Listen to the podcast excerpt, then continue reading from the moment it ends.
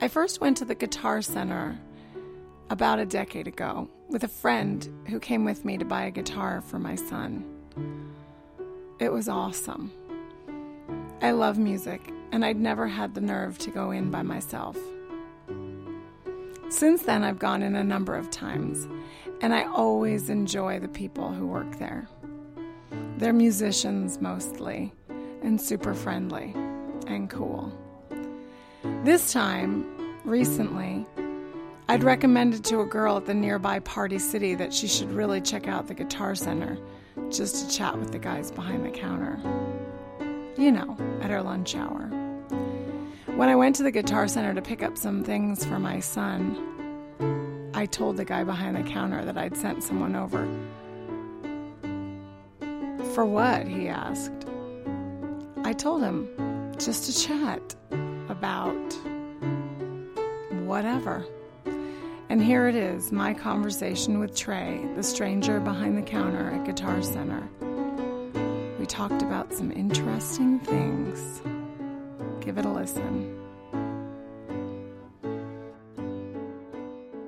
So, Trey, um, we're talking about um, talking to strangers, and, and, and now that you're featured on the podcast, you said you were very interesting. Well, tell us why. Well, I've been working in this music store for like eight years. Yeah, We deal with a lot of interesting people like yourself, yeah, and it's cool because you kind of meet like every single kind of person yeah. working in Brooklyn. You kind of every type of human being in the world sort of circulates through here. It seems. Oh, that's cool. Yeah. So I mean, you know, we meet all kinds of people, like people who do podcasts, or Right, right. nice old English ladies who were in the punk scene in London in the '80s. You know.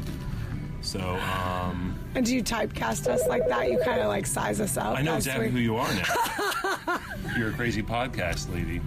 Is it a big podcast? true. I don't know this podcast. Is No, it it's just like new. I'm just, I'm just starting. It was actually Lee. Lee and I were chatting because, uh, yeah, I'm Stephanie. This Stephanie. is Lee. Stephanie.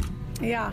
So we were just chatting because I'm always trying to come up with new projects. I'm a Uh-huh. writer and just Oh, kind of, you know, stay-at-home mom, always looking for interesting things to do. Oh my god, I know everything now. What I really do is I, I talk to strangers. So, you know, then we sort of came up with the talking to strangers idea because it's what I do. Uh-huh. And you do it out and about, and then you just pull out your phone and say, "This is it," and then you add this to the podcast episode. Yeah, we have we have a few episodes done. I thought about doing know. a thing like that, but with homeless people. Oh yeah, You know what I mean? Just Yeah. like, be the homeless person for like 20 minutes, and just be like, "What got you? What got you right here?" you know I talk to hom- homeless people are a lot of the strangers that. I talk to. It's I hard. talk to them a lot, and it's so fascinating because usually, actually, music is a great.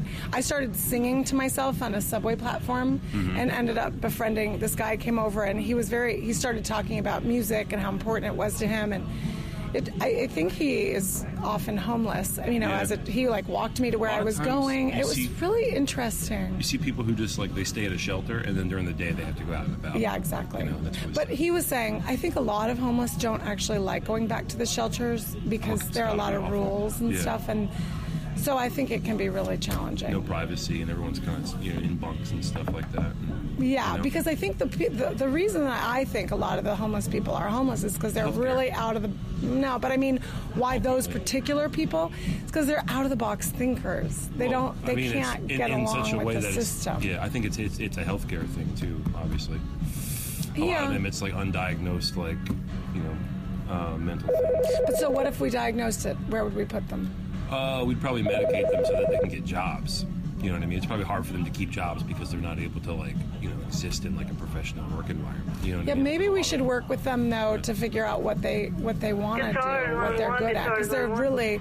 I think it's almost like a confidence issue where they don't know what they're good at enough to get a you know into the right place. Right. You know. I mean, you have so many people who are like professionals who are working, um, who are like fortunate enough to have health care. Yeah. You know, who are fortunate enough to be on antidepressants and have Right. anxiety medication and little things like that. Those are like the really small. You Do you think anxiety medication is the way to go?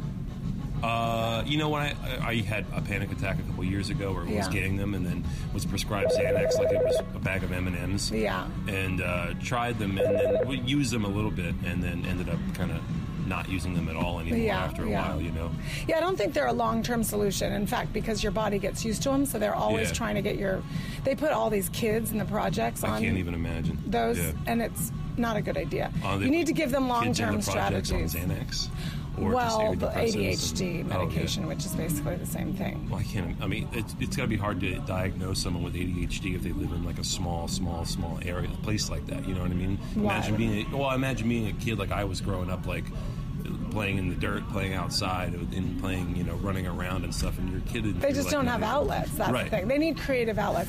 See, we could totally link up. We could do some music stuff in the project. Well, it was great to chat with you. You are a very interesting man, thanks. as You promised. guys are too. I talk to strangers day or night. I talk to strangers